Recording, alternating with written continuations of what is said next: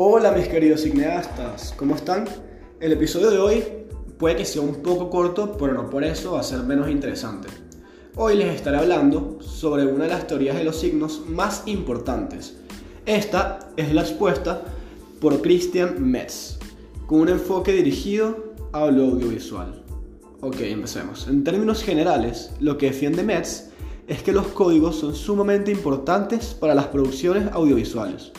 Él cree que estos ayudan a crear significados dentro de los films.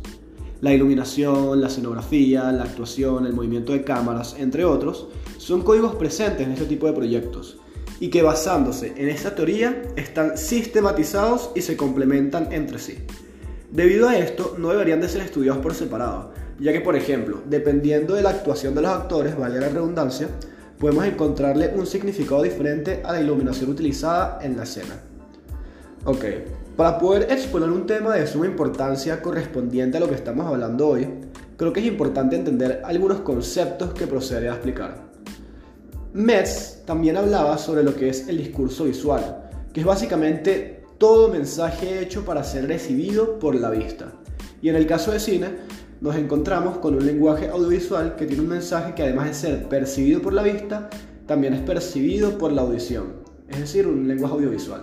También es necesario que definamos lo que son los sintagmas. Estos podemos definirlos como un grupo de palabras o signos que forman un sentido. Ya conocidos estos conceptos, podemos continuar, ya que uno de los aportes más importantes del francés fue definir y clasificar lo que conocemos como un sintagma audiovisual. Él nos presenta una tipología que nos explica cómo el tiempo y el espacio pueden ordenarse de diferentes maneras dentro de un film.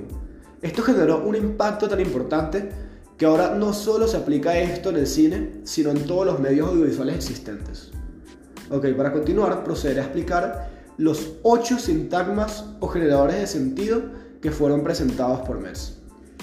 El primero es el plano autónomo, que es una toma sin cortes.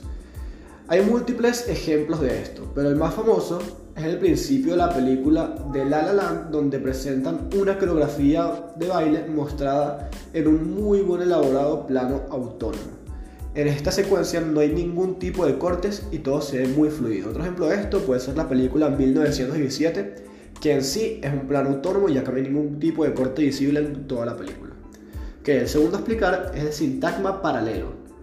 Este sucede cuando muestran dos situaciones que están ocurriendo al mismo tiempo, pero no dejan muy en claro la relación espacio-temporal existente. Es decir, cuando estamos viendo la película, nos muestran estas dos situaciones intercaladas que están sucediendo, o sea, nos la muestran al mismo tiempo, pero no sabemos si el contexto temporal es el mismo.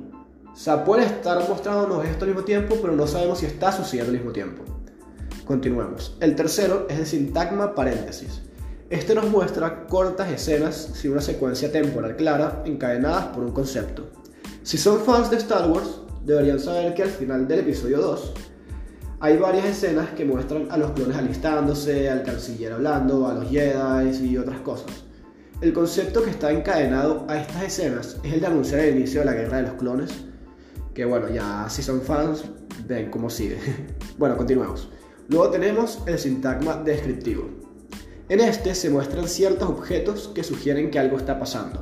Un ejemplo muy claro de esto puede ser en la nueva serie de Netflix de Jeffrey Dahmer, donde en el primer episodio, por ejemplo, eh, la persona cuando entra a la habitación de Jeffrey puede ver algunos elementos que le indican que este es un asesino. Estos elementos también se nos muestran a nosotros para deducir de una vez que Jeffrey es alguien peligroso. Eso es lo que nos quieren mostrar.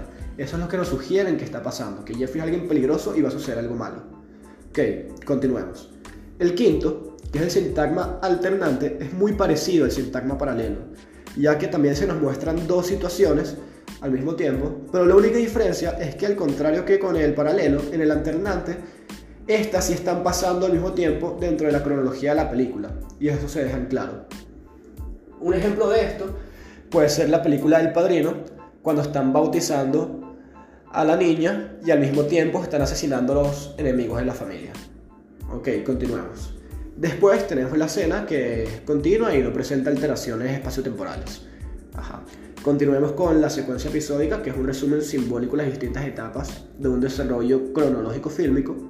Y para terminar, tenemos la secuencia ordinaria, que es básicamente realizar saltos espaciales y temporales de acciones sin importancia para la trama. Por ejemplo, si los protagonistas tienen que ir desde la oficina hasta la playa, en el film no te muestran el trayecto del carro que tuvieron que tomar, porque ajá, eso no tiene ningún tipo de importancia para lo que quiere transmitir la película, sino que se hace un salto espacio-temporal en el que nos muestran cuando llegan a la playa. Es decir, si un protagonista tiene que moverse de un lugar a otro, no te muestran el camino que tomaron para eso, sino te muestran el final y ya. Y esto sucede con otros escenarios. Lo que pasa es que yo coloqué este ejemplo porque así es más fácil de entender. Y bueno, eso ya fue todo por hoy, se nos está acabando el tiempo. Espero que hayan aprendido algo, que lo hayan pasado bien, y nos vemos el sábado que viene.